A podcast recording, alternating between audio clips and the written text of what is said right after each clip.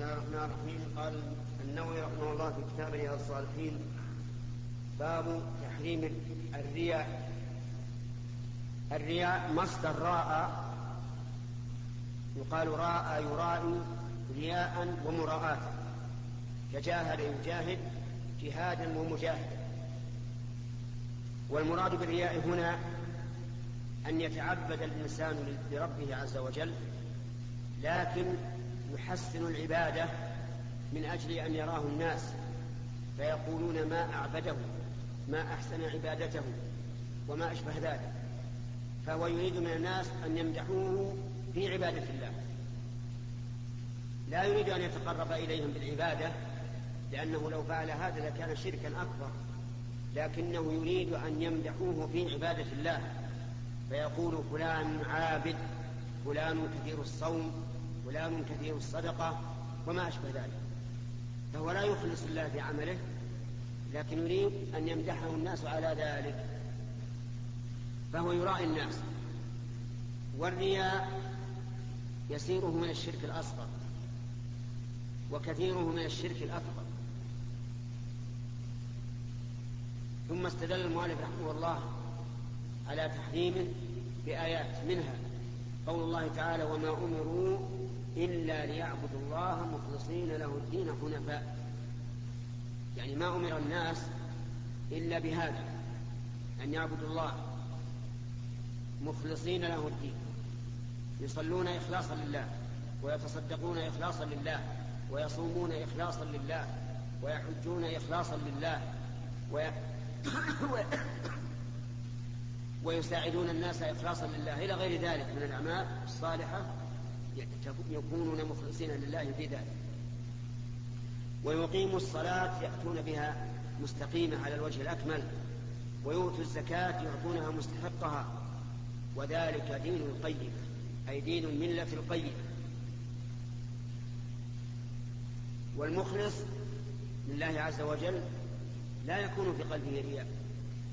لأنه إنما يريد بعبادته وجه الله وثواب الله دار الآخرة. وقال تعالى يا أيها الذين آمنوا لا تبطلوا صلاة لا تبطلوا صدقاتكم بالمن والأذى. يعني إذا أعطيت الفقير الصدقة فلا تمن عليه وتبقى كل ساعة تقول أنا أعطيتك أنا فعلت لأن هذا يبطل الأجر. والأذى تؤذيه تؤذي الفقير بأن تتسلط عليه وترى أنك فوقه وما أشبه ذلك. هذا أيضا يبطل الأجر. كالذي ينفق رئاء ما له رئاء الناس ولا يؤمن بالله واليوم الآخر. الشاهد هذا. الشاهد من الآية هذه الجملة. كالذي ينفق ماله رئاء الناس ليمدحوه ويقولون ما أكثر صدقته وما أشبه ذلك. ولا يؤمن بالله واليوم الآخر وقال الله تبارك وتعالى يراءون الناس ولا يذكرون الله إلا قليلا. وهذا من أوصاف المنافقين. إذا قاموا إلى الصلاة قاموا كسالى. لا يقومون بنشاط ومحبة ولهف لها بل يقومون كسالى. وأيضا لا يصلون إلا مراعاة للناس والعياذ ولهذا أثقل الصلوات عليهم صلاة العشاء والفجر لأنه في ذلك الوقت ما فيه نور ولا ولا يعرف الحاضر غير الحاضر.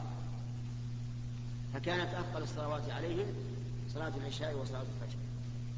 فهؤلاء المنافقون يراؤون الناس يعني لا يأتون للصلاة إلا رياء ولا ينفقون إلا رياء ولا يخرجون في الجهاد إلا رياء. وعلى هذا فمن راى من المسلمين فقد شابه المنافقين والعياذ بالله. وقال تعالى فويل للمصلين الذين هم عن صلاتهم ساهون الذين هم يراءون. أي يراءون في أعمالهم. يريدون أن يراهم الناس فيمدحوهم على عبادتهم. هذا فالرياء إذن من الشرك من الشرك. وقد يكون شركا أكبر وهو من خصال المنافقين أعاذنا الله وإياكم من النفاق. والله الموفق فيما نقله من الأحاديث في باب تحريم الرياء عن أبي هريرة رضي الله عنه قال سمعت رسول الله صلى الله عليه وسلم يقول قال الله تعالى أنا أغنى الشركاء عن الشرك من عمل عملا أشرك فيه معي غيري تركته وشركه. رواه مسلم. وعنه رضي الله عنه قال سمعت رسول الله صلى الله عليه وسلم يقول إن أول الناس يقضى يوم القيامة عليه رجل استشهد فأتي به فعرفه نعمته فعرفها. قال فما عملت فيها؟ قال قاتلت فيك حتى استشهدت. قال كذبت. ولكنك قاتلت لأن يقال جريء فقد قيل. ثم أمر به فسحب على وجهه حتى ألقي في النار. ورجل تعلم العلم وعلمه وقرأ القرآن فأتي به فعرفه نعمه فعرفها. قال فما عملت فيها؟ قال تعلمت العلم وعلمته وقرأت فيك القرآن. قال كذبت ولكنك تعلمت ليقال عالم وقرأت القرآن ليقال قارئ فقد قيل ثم أمر به فسحب على وجهه حتى ألقي في النار. ورجل وسع الله عليه وأعطاه من أصناف المال فأتي به فعرفه نعمه فعرفها قال فما عملت فيها؟ قال ما تركت من سبيل تحب أن ينفق فيها إلا أنفقت فيها لك. قال كذبت ولكنك فعلت ليقال جواد.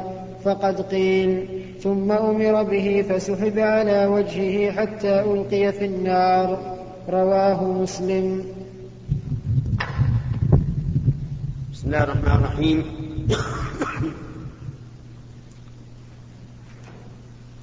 لما ذكر المؤلف رحمه الله في رياض الصالحين الآيات التي تدل على تحريم الشرك ومنه الرياء ذكر الأحاديث.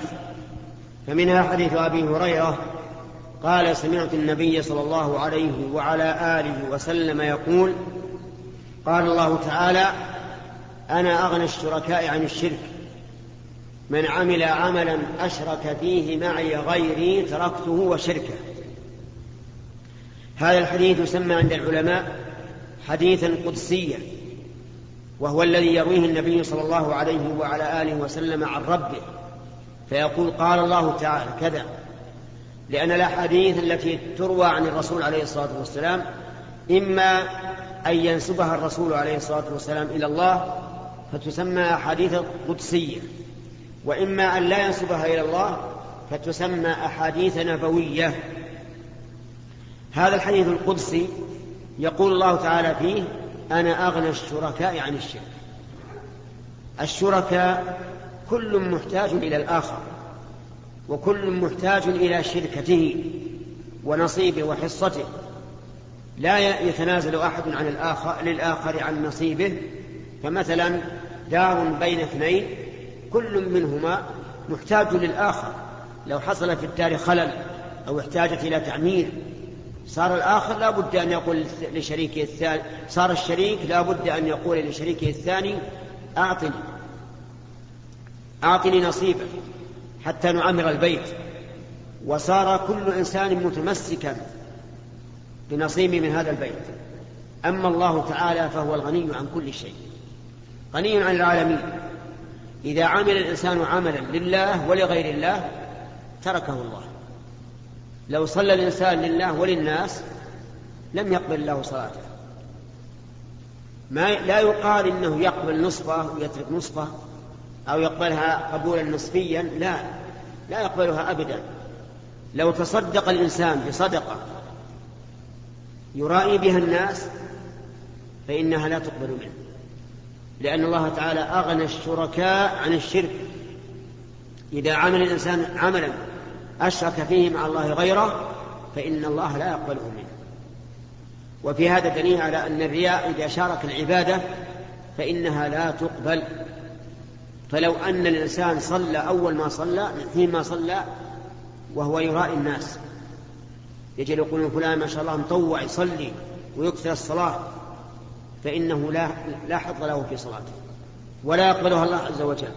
حتى لو أقام ركوعها وسجودها وقيامها وقعودها وصار لا يتحرك وصارت عينه في موضع سجوده فهي غير مقبولة. لماذا؟ لأنه أشرك مع الله غيره. صلي لله وللناس.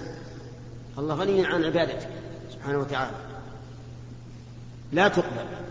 كذلك رجل تصدق صار يمشي على الفقراء ويعطيهم لكنه يرائي الناس.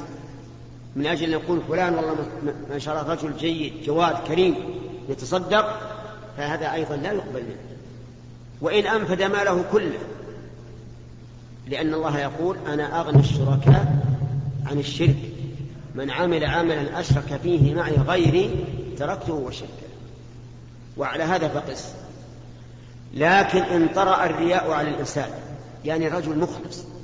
شرع في الصلاة ثم صار في قلبه شيء من الرياء. فهذا إن دافعه إن دافعه فلا يضر. لأن الشيطان يأتي للإنسان في عبادته التي هو مخلص فيها من أجل أن يفسدها عليه بالرياء. هذا لا يضر. ولا ولا ولا ينبغي أن يكون دليلا أمام ما, ما يعطيه الشيطان من الرياء بل يجب أن يصمد وأن يستمر في عبادته. لا يقول والله أنا صار معي رياء أخاف أن تبطل لا. يستمر. والشيطان إذا دحرته اندحر. من شر الوسواس إيش؟ الخناس. الذي يخلص ويولي مدبرا إذا رأى العزيمة. فأنت اعزم ولا يهمك هذا لا يضر. أما إذا طرأ عليه الرياء بعد أن بدأ الصلاة مخلصا لله ثم بدأ طرأ عليه الرياء واستمر. استمر على الرياء والعياذ بالله فإنها تبطل الصلاة كلها من أولها إلى آخرها. لأنها أي الصلاة إذا بطل آخرها بطل أولها. فالحذر الحذر من الرياء؟ والحذر الحذر من ترك العبادة خوفا من الرياء. لأن بعض الناس أيضا يأتيه الشيطان يقول لا تكن تصلي لا تقرأ. ترى هذا رياء. لا يكون عليك السكينة والوقار هذا رياء. من أجل إيش؟ من أجل أن يصده عن هذا العمل الصالح. فعليه أن لا يدع للشيطان مجالا. يفعل يقدم يصلي. يكون عليه السكينة والوقار. ولا يضره هذا. وهو إذا وهو إذا كافح الشيطان ولم يبال به ففي النهاية يخلص. يخلص الشيطان. ويتراجع ويتقهقر. فالإنسان في الحقيقة محوط بأمرين. أمر قبل الإقدام على العبادة يثبطها الشيطان. يقول لا تعمل هذا رياء. ترى الناس يمدحونك.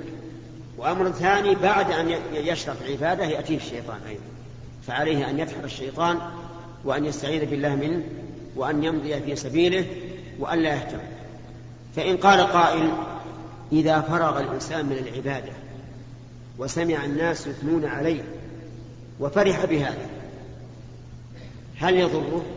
فالجواب لا يضره لأن العبادة وقعت سليمة وكون الناس يثنون عليه هذا من عاجل بشرى المؤمن أن أن يكون أن يكون محل الثناء من الناس.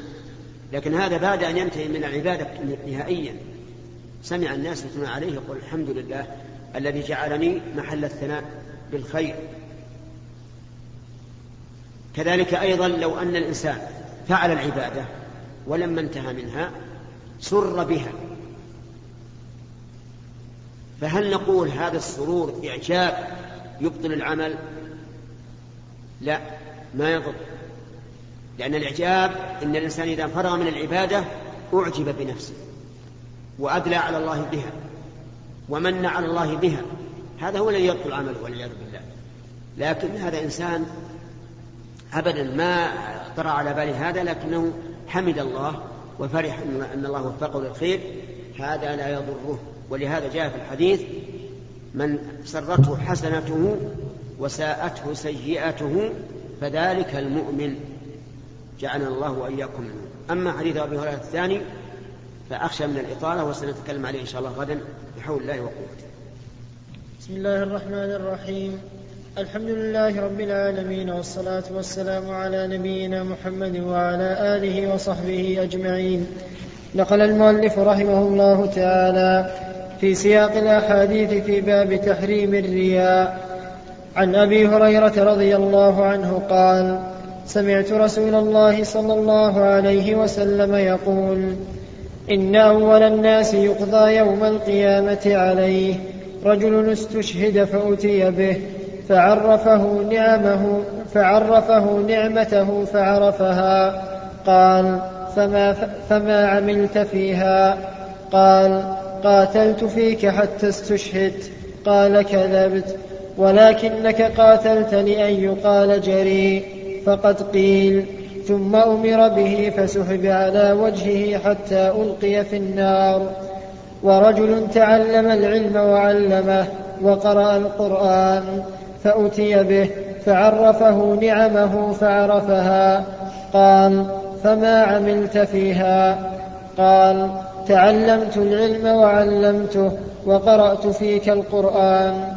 قال كذبت ولكنك تعلمت ليقال عالم وقرأت القرآن ليقال قارئ فقد قيل ثم أمر به فسحب على وجهه حتى ألقي في النار.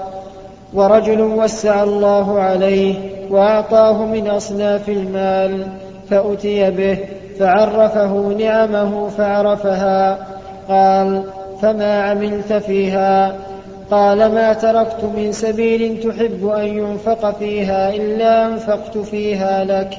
قال كذبت ولكنك فعلت ليقال جواد. فقد قيل ثم أمر به فسحب على وجهه حتى ألقي في النار. رواه مسلم. وعن ابن عمر رضي الله عنهما أن ناسا قالوا له إنا ندخل على سلاطيننا. فنقول لهم بخلاف ما نتكلم إذا خرجنا من عندهم. قال ابن عمر رضي الله عنهما كنا نعد هذا نفاقا على عهد رسول الله صلى الله عليه وسلم. رواه البخاري. بسم الله الرحمن الرحيم. سبق لنا الكلام فيما يتعلق بالرياء. وأن الله سبحانه وتعالى تبرأ من المرائي وأحبط عمله. وهنا في هذا الدرس نتكلم على حديث أبي هريرة في ذكر أول من, أول من يقضى عليه يوم القيامة. وهم ثلاثة أصناف. متعلم ومقاتل ومتصدق. المتعلم تعلم العلم وعلم القرآن وعلم. ثم إن الله سبحانه وتعالى أتي به إليه يوم القيامة. فعرفه الله نعمته فعرفها وأقر واعترف فسأله ماذا صنعت؟ يعني في شكر هذه النعمة فقال تعلمت العلم وقرأت القرآن فيك فقال الله له كذبت ولكن تعلمت ليقال عالم وقرأت القرآن ليقال قارئ. ليس لله بل, بل, بل لأجل الرياء ثم أمر به فسحب على وجهه في النار. وهذا دليل على أنه يجب على طالب العلم في طلب العلم أن يخلص نيته لله عز وجل وأن لا يبالي. قال الناس إنه عالم أو شيخ أو أستاذ أو مجتهد أو ما أشبه ذلك. لا يهمه هذا الأمر. لا يهمه إلا رضا الله عز وجل وحفظ الشريعة وتعليمها ورفع الجهل عن نفسه ورفع الجهل عن عباد الله. حتى يكتب من الشهداء الذين مرتبتهم بعد مرتبة الصديقين. ومن يطع الله والرسول فأولئك مع الذين أنعم الله عليهم من النبيين والصديقين والشهداء والصالحين. وأما من تعلم لغير ذلك ليقال إنه عالم وإنه مجتهد وأنه علامة وما أشبه ذلك من الألقاب فهذا عمله حابط والعياذ بالله. وهو أول من يقطع عليه ويسحب على وجهه في النار ويكذب يوم القيامة ويوبخ. أما الثاني فهو رجل قاتل رجل مقاتل قاتل في سبيل الله وقتل. فلما كان يوم القيامة أتي به إلى الرب عز وجل فعرفه نعمه فعرفه. يعني النعم أنه أنه سبحانه وتعالى أمده وأعده ورزقه وقواه حتى وصل إلى هذه المرتبة إلى أن قاتل. ثم سئل ماذا صنعت فيه فقال يا رب قاتلت فيك. فيقال كذبت. قاتلت من أجل أن يقال فلان يعني شجاع. جري. وقد قيل ثم أمر به فسحب على وجهه في النار والعياذ بالله. وهكذا أيضا المقاتل في سبيل الله. المقاتلون في سبيل الله لهم نوايا متعددة. من قاتل لتكون كلمة الله العليا فهو في سبيل الله كما قال النبي عليه الصلاة والسلام. ومن قاتل وطنية ففي سبيل الطاغوت. ومن قاتل حمية على قومية فهو في سبيل الطاغوت. ومن قاتل لينال, دنيا فهو في سبيل الطاغوت. لأن الله تعالى يقول الذين آمنوا يقاتلون في سبيل الله والذين كفروا يقاتلون في سبيل الطاغوت.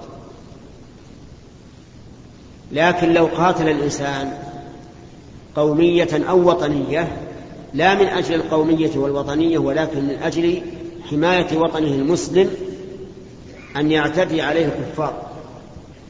فهذا في سبيل الله لأن حماية بلاد المسلمين ثمرتها أن تكون كلمة الله العليا وكذلك حماية المسلمين. ثمرتها أن أنها تكون كلمة الله العليا. ولكن لو أن الإنسان قاتل ليقتل فقط في هذا القتال. هل يكون في سبيل الله؟ الجواب لا. وهذا نية كثير من الشباب. يذهبون لأجل أن يقتلوا. ويقول نحن نقتل شهداء. فيقال لا. أنتم اذهبوا لتقاتلوا لتكون كلمة الله العليا ولو بقيتم لا تذهبوا لأجل أن تقتلوا لكن لأجل أن تكون كلمة الله العليا وحينئذ إن قتلتم في هذا السبيل فأنتم في سبيل الله. أما الثالث فرجل أنعم الله عليه بالمال وصار يتصدق ويعطي وينفق فإذا كان يوم القيامة أتي به إلى الله وعرفه نعمه فعرفها ثم سأله ماذا صنع فيها فيقول تصدقت وفعلت وفعلت فيقال كذبت ولكنك فعلت ليقال فلان جواد يعني كريم يعني كريما وقد قيل ثم أمر به فسحب على وجهه في النار. هذا أيضا من الثلاثة الذين تسعر بهم النار يوم القيامة.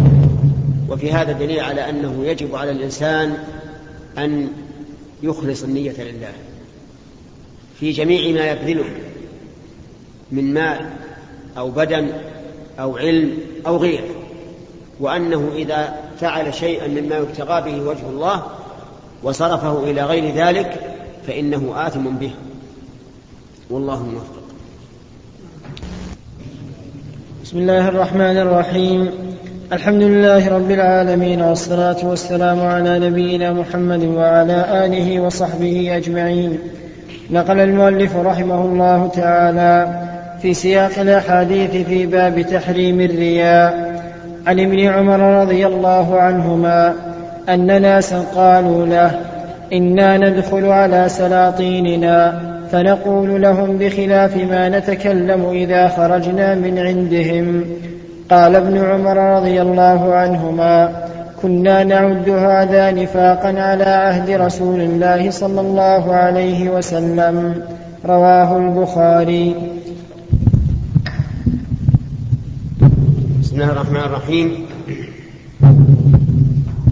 نقل المؤلف رحمه الله تعالى في كتاب رياض الصالحين عن عبد الله بن عمر رضي الله عنهما أن أناسا جاءوا إليه وقالوا إننا ندخل على سلاطيننا.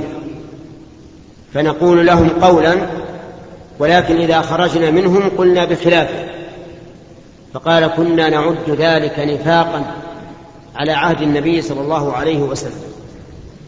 وذلك لأنهم حدثوا فكذبوا وخانوا وما نصحوا. فالواجب على من دخل على السلاطين من الأمراء والوزراء والمدراء والرؤساء والملوك الواجب عليه أن يتكلم بالأمر على حقيقته يبين لهم الواقع سواء كان الناس على استقامة أو على اعوجاج أو على حق أو على باطل. ولا يجوز لإنسان أي إنسان أن يدخل على الأمير أو على الملك أو ما أشبه ذلك ثم يقول الناس بخير الناس أحوالهم مستقيمة الناس ملأوا المساجد الناس عبدوا الله الناس اقتصادياتهم جيدة الناس أمنهم جيد وما أشبه ذلك وهو كاذب. هذا حرام. خداع خداع لولاة الأمور وخداع للأمة جمعاء لأن ولي الأمر ليس شمسا تدخل كل مكان بل الشمس لا تدخل كل مكان الحجر المغلقة ما تدخلها الشمس. وولاة الأمور علمهم محدود سمعهم محدود بصرهم محدود إدراكهم محدود عقولهم محدودة كغيرهم من البشر. لا يمكن أن يعلموا بأحوال الناس كلها. فإذا جاء مثل هذا الغاش الغادر الخائن وقال لهم إن الأمور كلها خير ورخاء وأمن وعبادة وما أشبه ذلك غرهم.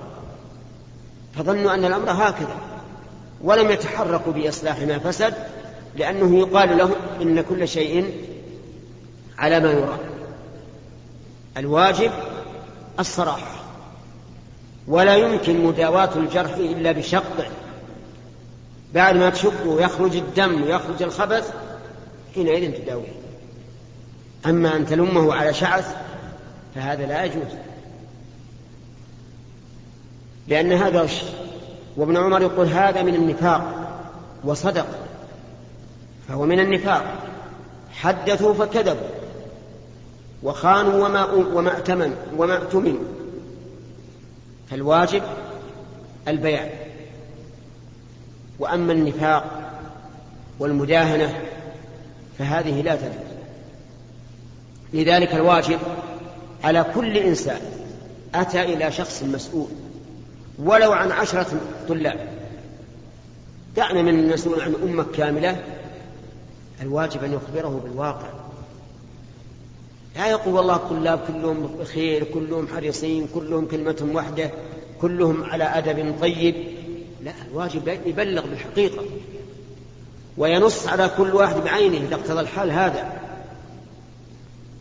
وذكر وذكر العيب لإزالة العيب سلامة ونصح. وليس من الغيبة في شيء.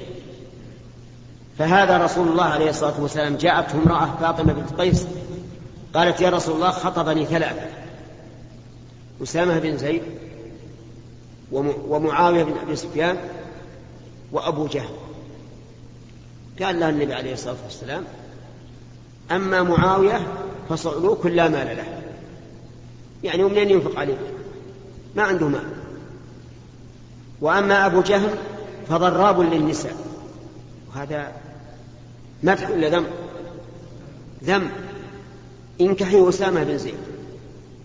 لكن كيف الرسول يغتابهم؟ اغتابهم لأي شيء؟ نصح وإرشاد.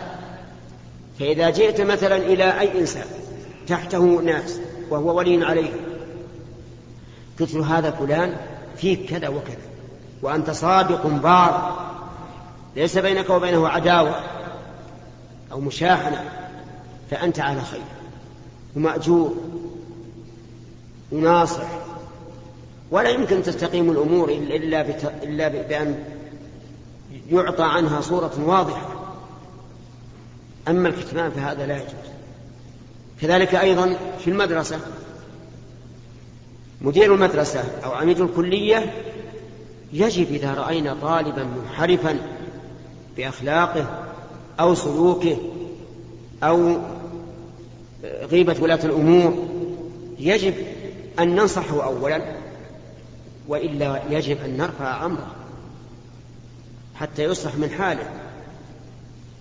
لأن مثل هذا جرثومة جرثومة فاسدة يفسد الطلاب كلهم أو من قدر عليهم ولا يقر وهو في هذه الحال. الذي ليس له هم إلا الإفساد. خلقا أو, غير أو دينا أو سلوكا ومنهجا. لأن هذا هو المسلم كذلك أيضا عندما نأتي أمير بلدة. نرى في البلدة منكرات نرى فيها غشم نرى فيها تقصير من المسؤولين الآخرين. لا يجوز أن نعطي الأمير صورة على أن كل شيء تام. يجب أن نبين ونوضح. صحيح أنه إذا أمكن أن تصلح الأمور قبل أن ترفع للأمير فهذا حسن وطيب لكن إذا علمنا أن المسألة ما هي صالحة وأننا لو ذهبنا إلى المسؤول الذي تحت الأمير قال إن شاء الله تعالى أبشروا. كل شيء بيتيسر ولكنه يماطل. فلا بد من إبلاغ من فوقه حتى يقوم باللازم. فالحاصل بارك الله فيكم أنه لا بد من النصح وبيان الأمور على ما هي عليه. وأما أن تلقى الإنسان بالوجه وإذا أدبرت عنه أدبرت فهذا حرام ومن النفاق. ومن ذلك أيضا مسألة أخص من هذه. يجي إنسان شخص وما شاء الله عليك أنت رجل طيب حبيب وكريم. يثني عليه بلسانه يملأ الجو. وقلبه حاقد. لكن يريد أن يأخذ ما عنده. يعني بعض الناس خبث يأخذ ما عنده والرجل سليم القلب. يمكن يفضي إلى هذا بالشيء إذا رأى إذا ظن أنه ناصح. ثم إذا أدبر والعياذ بالله فإنه يكيل له الصاع مقلوبا ويتكلم في عرضه ويسبه ويقول هذا مقصر هذا في ملكة. فعلى المؤمن أن يتقي الله ربه وأن يتجنب المداهنة والكذب والغش وأن يكون صريحا حتى يصلح الله على يديه والله الموفق لا اله الا الله وحده لا شريك له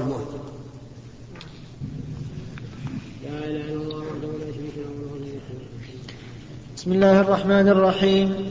الحمد لله رب العالمين والصلاة والسلام على نبينا محمد وعلى آله وصحبه أجمعين.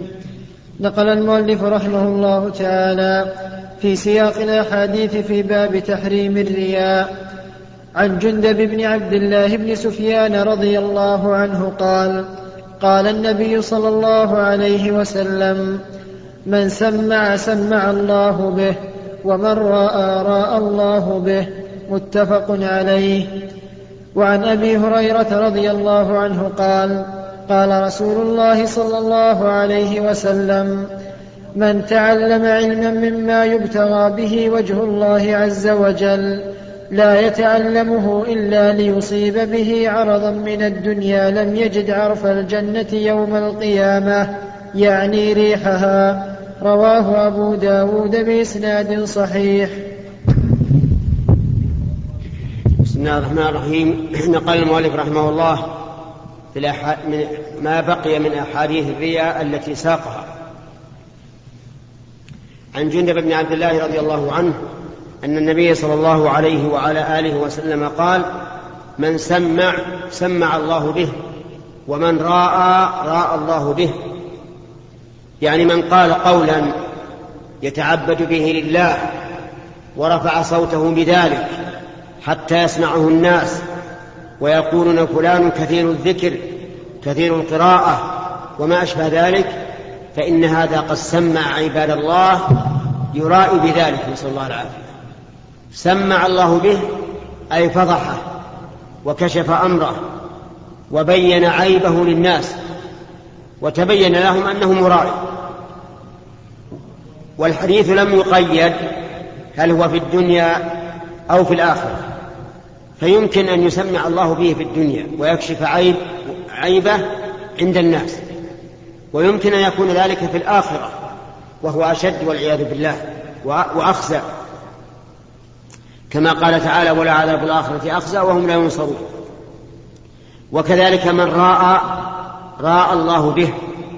يعني من عمل عملا ليراه الناس ويمدحه عليه فإن الله تعالى يرائي به ويبين عيبه للناس ويفضحه والعياذ بالله حتى يتبين أنه مرائي.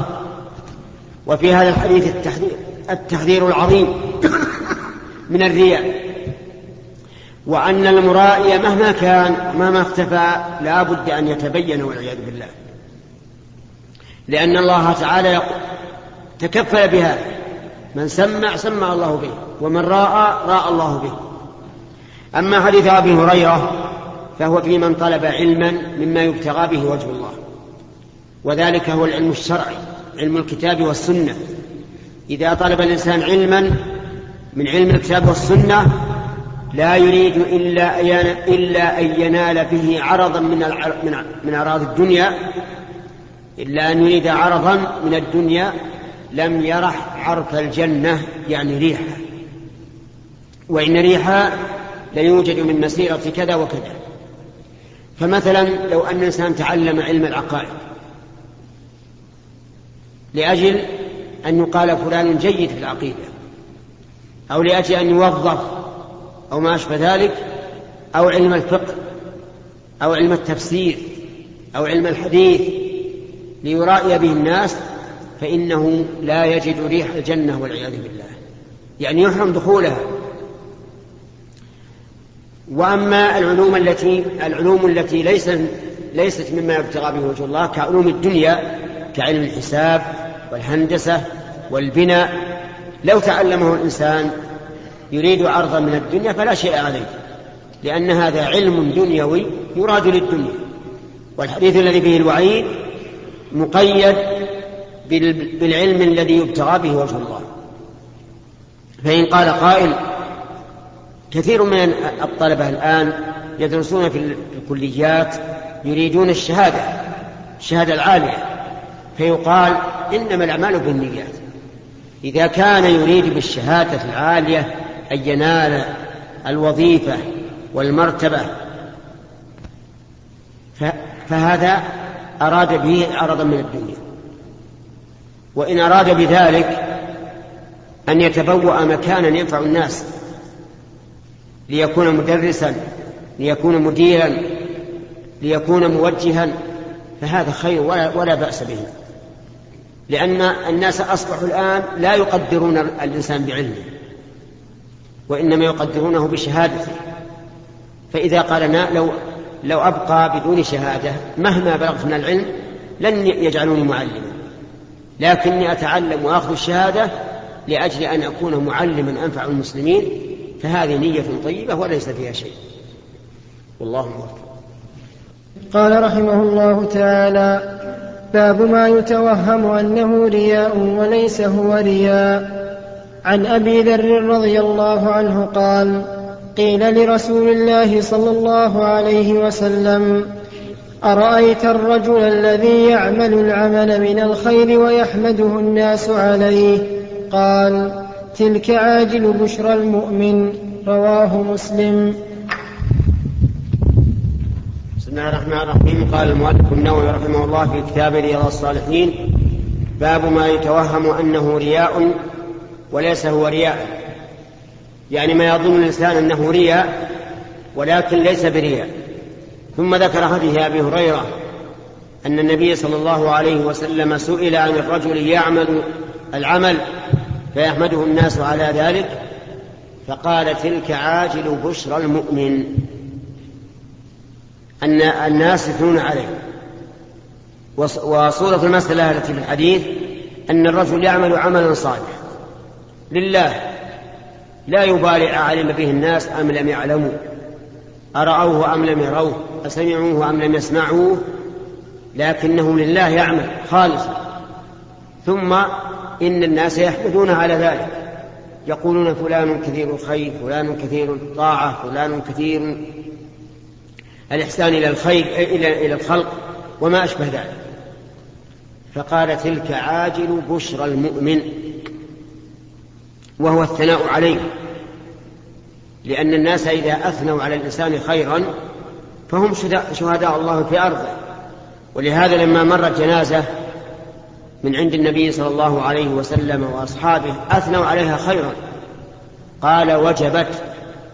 ثم مرت أخرى فأثنوا عليها شرا قال وجبت.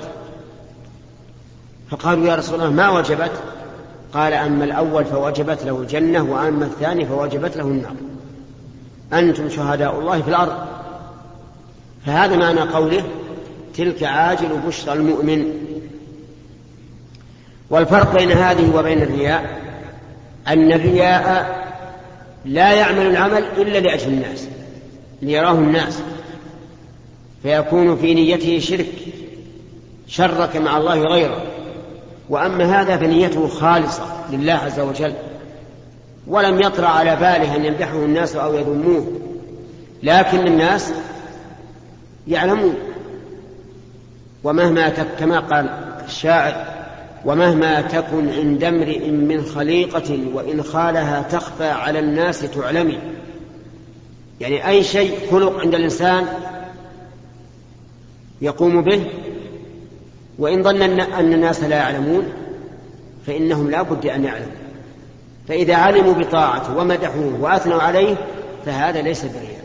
هذا عاجل بشرى المؤمن حيث إن الناس أثنوا عليه خيرا ومن أثنى الناس عليه خيرا فحري بأن يكون من أهل الجنة. أما المرائي والعياذ بالله فإنه إن صلى يريد من الناس أن يعلموا بذلك. إن تكلم بخير أراد من الناس أن يسمعوه ليمدحوه على هذا. والفرق بين هذا وبين ما ذكر في حديث أبي هريرة اليوم فرق عظيم. نسأل الله أن يعيذنا وإياكم من الرياء وأن يعيذنا من سوء من سوء الفتن. إنه على كل شيء قدير. اللهم لا مانع لما بسم الله الرحمن الرحيم. الحمد لله رب العالمين والصلاة والسلام على نبينا محمد وعلى آله وصحبه أجمعين. قال رحمه الله تعالى باب تحريم النظر إلى المرأة الأجنبية والأمرد الحسن لغير حاجة شرعية. قال الله تعالى قل للمؤمنين يغضوا من أبصارهم. وقال تعالى إن السمع والبصر والفؤاد كل أولئك كان عنه مسؤولا. وقال تعالى يعلم خائنة الأعين وما تخفي الصدور. وقال تعالى إن ربك لبالمرصاد. بسم الله الرحمن الرحيم. قال قال النووي رحمه الله في كتاب رياض الصالحين باب تحريم النظر إلى المرأة الأجنبية والأمرة الحسن لغير حاجة. المرأة الأجنبية هي التي ليس بينك وبينها محرمية سواء كانت قريبة أم بعيدة. والأمرد هو الشاب الذي لم تنبت لحيته ولم يكن على شاربه شعر ثخين يعني أنه أن شاربه أخضر ولحيته لم لم تنبت والحسن ضد القبيح. النظر إلى المرأة الأجنبية محرم كما قال المؤلف رحمه الله رحمه الله. وذلك لأن الله أمر بغض البصر فقال قل للمؤمنين يغضوا من أبصارهم ويحفظوا فروجهم ذلك أزكى لهم إن الله خبير بما يصنعون. فأمر بغض البصر وحفظ الفرج وهذا يدل على أن عدم غض البصر سبب لعدم حفظ الفرج.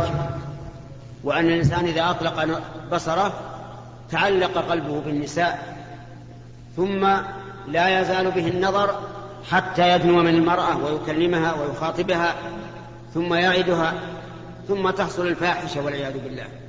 ولهذا يقال إن النظر بريد الزنا يعني أنه يدعو إلى الزنا.